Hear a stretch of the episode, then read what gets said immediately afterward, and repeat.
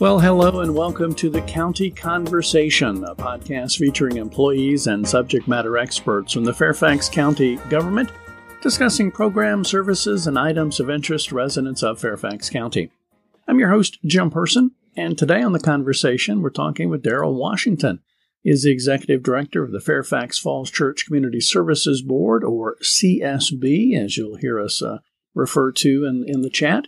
We're going to talk about the CSB and what it is, what they do, but we're also going to um, dive into some of their programs, as well as how the CSB was able to maintain its provision of services during the COVID 19 uh, pandemic. So, Daryl, welcome. Thanks for being here on the podcast. Hey, good morning to you, and uh, thanks a lot for having me. Absolutely. So, uh, Community Services Board, I, I, mentioned in the intro, a lot of times you'll just hear it referred to as CSB. Got to ask to start off with, what what is a CSB? Sure. The CSB is the public agency that serves individuals with mental health, substance use, and developmental disability issues in our community. And we also serve the, uh, not just Fairfax County citizens, but also the cities of Fairfax and Falls Church as well. Okay. That's a broad area. Mental health, substance abuse. What was the third one you mentioned? Developmental disabilities. Oh, okay. Broad area. Is that um, is that uh, conglomeration of all those uh, areas by design, or was it just something that, that happened? Can you kind of give me a little history about sure, how this to, CSB came about? Yeah. Happy to give you a history there. So, um, CSBs were created as part of the National Mental Health Act about 50 years ago. And hmm. um, interesting fact is the Mental Health Act was actually signed on a table that for a number of years was actually in the Woodburn Mental Health Center.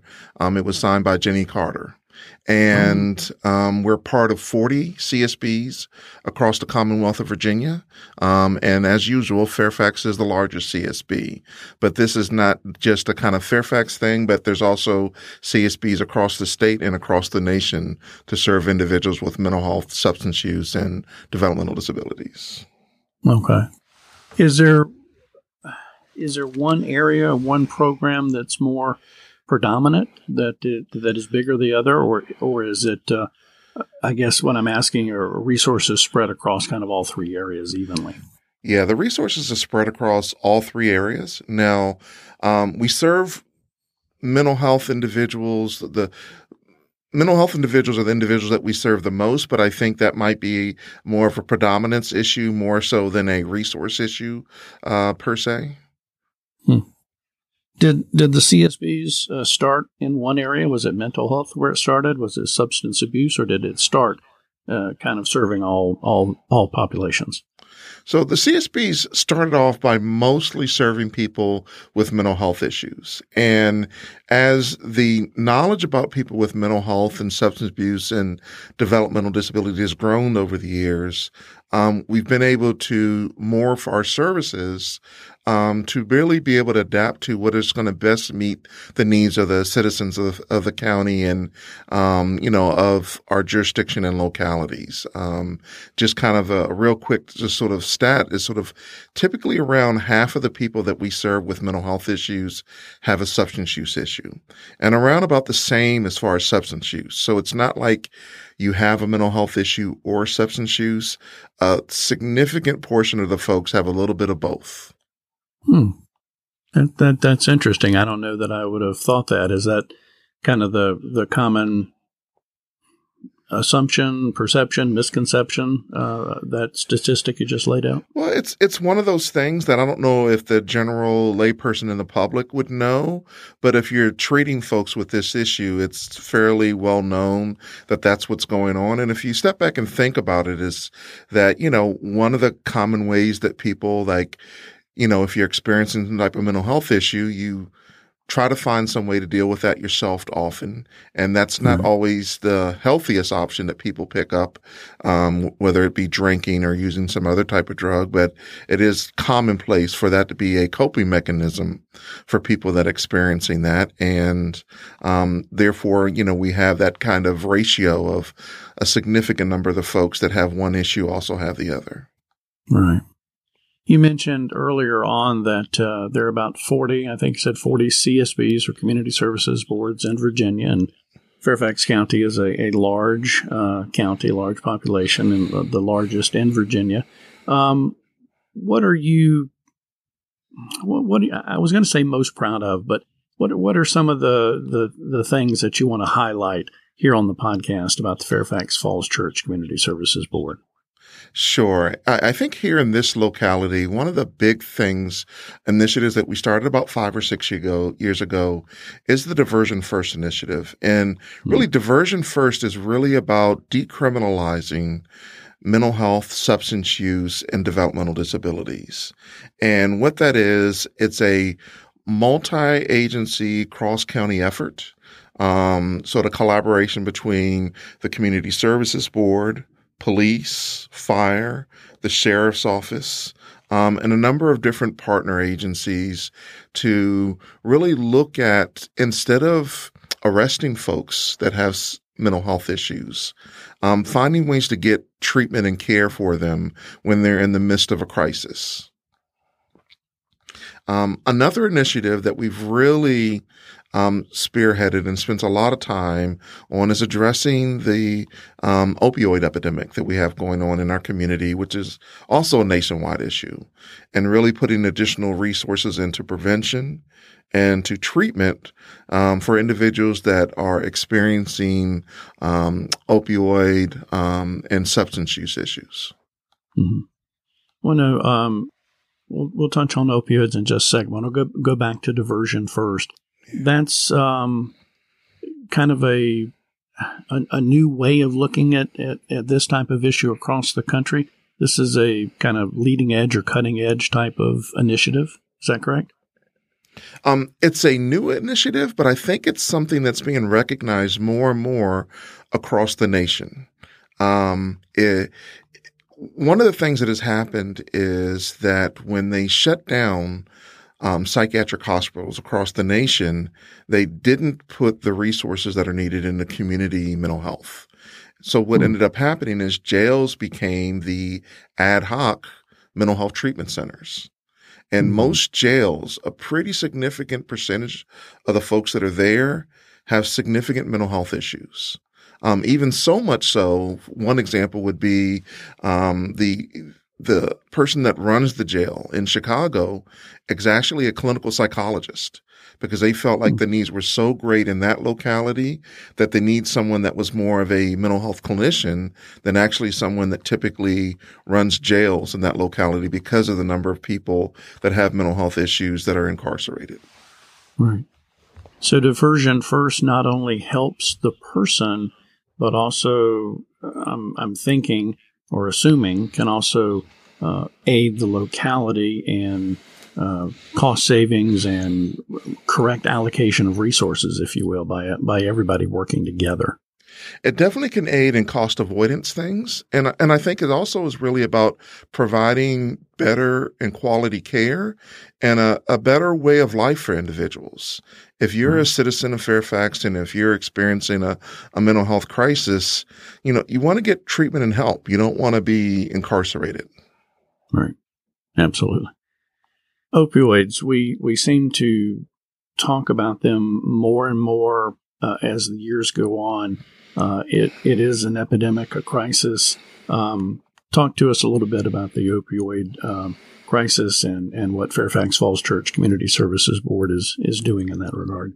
Sure. So, so one of the things that, that we have done is we've really beefed out our outreach and our engagement. We, we have our treatment centers, everything from outpatient treatment all the way up to detoxification facilities and 24 hours a day, seven days a week residential treatment that folks can access, but also that outreach and engagement for folks that are, um, not fully engaged that don't realize they have an issue, um, but clearly need some type of substance abuse treatment services and help. And that's where one of the areas where we're putting focus on.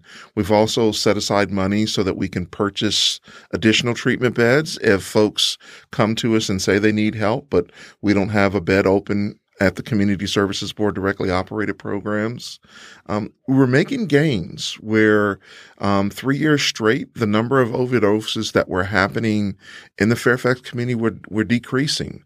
Um, the pandemic, I think, has thrown not just Fairfax, but the whole nation for a loop um, where overdoses are back up again in our community and nationwide. Mm-hmm. And that's something where we're really trying to double down on um, additional engagement and outreach to our citizens and letting them know that, hey, we're still here. It's safe to come in for treatment and care and, and you're not on your own. Because that is that is a, a huge issue for us is that we're we're finding that folks are just hesitant to come in for care and we want to let them know that they can get care and treatment and get it done in a safe environment by coming right. into the CSB. Right. You mentioned that um, outreach and uh, engagement program. Uh, can you talk to me a little bit more about that specifically, what it is? And then I wanted to add, add a follow up on that. You said something about people uh, maybe not realizing they need help or not wanting to get help. So how does that tie in with the outreach engagement? How do you how do you how do you engage? How do you outreach to that person yeah. that doesn't recognize they have an issue? Yeah. So, so one of the ways that that we do get access to folks is um, number one, we have what's called uh, certified peer counselors. These are individuals that um, had may have had substance use or mental health issues um, in the past themselves, but have since gotten clean and sober and have addressed their mental health issue and have now gotten training to be able to be, you know, counselors and helpers to individuals that have those same issues themselves. So, you know, we have hired individuals that do that and they go out and find and locate individuals that are having substance use issues. And one of the ways we do that is with a partnership with our fire and police departments, uh, because when folks overdoses, typically it's it's police and fire that are the first contact with those citizens. And um, luckily, um, our fire and our police all have Narcan, which is an opioid um, overdose reversal drug, and literally saves lives. And um, once folks get revived, then we can start to partner with them to try to get them in, engaged in treatment and care. You know, you know, one would think if you've gone through that type of situation and you have to be revived or you have a, a scare in life, you're you're much more receptive receptive to uh, counseling and, and, and work and trying to overcome the addiction. What about dealing with people that um, you know haven't haven't gone through any difficulties how do you how do you reach out how do you engage um you know one of the challenges is is that typically by the time folks come to our attention it's rare that they've not gone through any type of difficulties. Now, mm. we also have prevention programs where we will go to community events um, and we will have CSB staff there ready to talk to the general public about substance use issues, ways to avoid it, and then also ways to um, help family members if their family members are struggling with substance use issues. So when you talk about kind of ways to sort of help people avoid it, that is typically what I would call our first line of defense is really our prevention services and the outreach that we do in the community um, and not so much during the pandemic, but also the outreach and engagement that we do in the schools when the schools are back in session um, during typical times. Right. We're talking with Daryl Washington. He is the executive director of the Fairfax Falls Church Community Services Board, CSB, as we're referring to him here, and as you may uh, hear uh, out in the community when you when you hear about their services, people just say CSB, a lot uh, easier than saying Community Services Board. We mentioned uh, the COVID pandemic a couple of times, Daryl. Um, how, how, and well, first, were you able, and, and if so, how did you continue to provide all the uh, services and programs of the CSB during the COVID pandemic when a lot of uh, programs and services and other places had uh, had difficulty with you know meeting in person, those type things. How did how did y'all handle that? Yeah, great question, great question. So, you know, earlier on the pandemic, I think we were like anybody else that wanted to keep their their doors open and providing services. We were learning day by day, hour by hour, week by week, and you know we put the health and safety protocols in um, that you would would see if you had to go to an urgent care center or a hospital during the time of the pandemic where you know any anybody coming into our buildings receive that healthcare screening and then we have nursing staff on site and if they said yes to any of the sort of covid screening questions we would have them step aside and a nurse would then do an individual intervention with them um, but many of our services um, are 24 hours a day, seven days a week. Our residential programs, um, we have an emergency services unit, and we essentially had to stay open. So, you know, locating and finding PPE at the beginning, um, and then keeping PPE on hand. Um, one of the big things that we did is transitioning to teletherapy. Um, we hmm. had a bunch of outpatient clinicians that provided services face to face and we had to train um, over 500 of our staff in transitioning wow. to that online platform. We're providing teletherapy services, and um, we continue to do that. And we're slowly returning to office. I don't say returning to work because they've been working the whole time, mm-hmm. um, but I, a number of our staff have been showing up to work and providing face to face services every day. For example, some of the medications the folks that we see take um, require blood levels, and you can't get a blood test done virtually. You got to come in to do that, and you mm-hmm. have to have a nurse to be able to draw that blood and um, someone to be able to check that. And then some of the folks, quite frankly, um, we want to see in person because we feel like that's the only appropriate way to provide care given the severity of their illness. Right. I know a lot of uh, program services agencies, businesses are, are looking at some of the lessons learned during the pandemic and things that they can continue doing that they maybe were forced to do to continue providing whatever their line of business was. Have, have y'all had a chance to, to look at that and think about that? Are there things that you think will continue um, or lessons learned from the pandemic? Uh, most definitely. Um, interesting thing. One of the silver lining things that happened as a result of the pandemic is that some of the federal and state rules around when and where and how we can provide teletherapy have changed. And they were mm-hmm. at first emergency changes and temporarily, and now they've made them permanent changes. So mm-hmm. now that that has occurred, you know, we're, we'll be allowed to have a larger teletherapy footprint in our organization on an ongoing basis. Now, we will continue to provide mostly face to face services, but for a percentage of the folks that we say, um, it's appropriate and just an efficient, as effective model of care to be able to provide via teletherapy. So I see that hmm. as one huge thing that we'll be able to continue to do um, as a result of some of the changes that occurred during the pandemic. Right. Always nice to have some uh, some silver linings. Yes. All right. As as we're we've got a couple of minutes left, and I know you have a, uh, an appointment to get to, and we're you know always try to be uh, mindful of our, our time with our guests for our, for our listeners as well. Um, final thoughts? Anything I haven't asked you about the CSB, the Fairfax Falls Church Community Services Board, that you really would like residents to know and understand about what the CSB is or does. Yeah. I what I would say is that, you know, the mental health is the lifetime prevalence of mental health is about one in five folks. So wow. I, I, look at that as is that um, typically either you or someone you know is going to experience a mental health issue at some point in time in your life. And we want all the citizens to know that we're here and even if you don't want to get care with us, we, we know who provides quality mental health services in our community, and we want you to pick up the phone and call us and talk to us, um, so that even if you don't get care with us, we can point you in the right direction to get the care that you and or your family member needs. Um, right. The other thing is, I, I want to highlight some upcoming changes that I'm really excited about. Um, okay. Everybody knows, you know, if you're in an emergency, you call 911.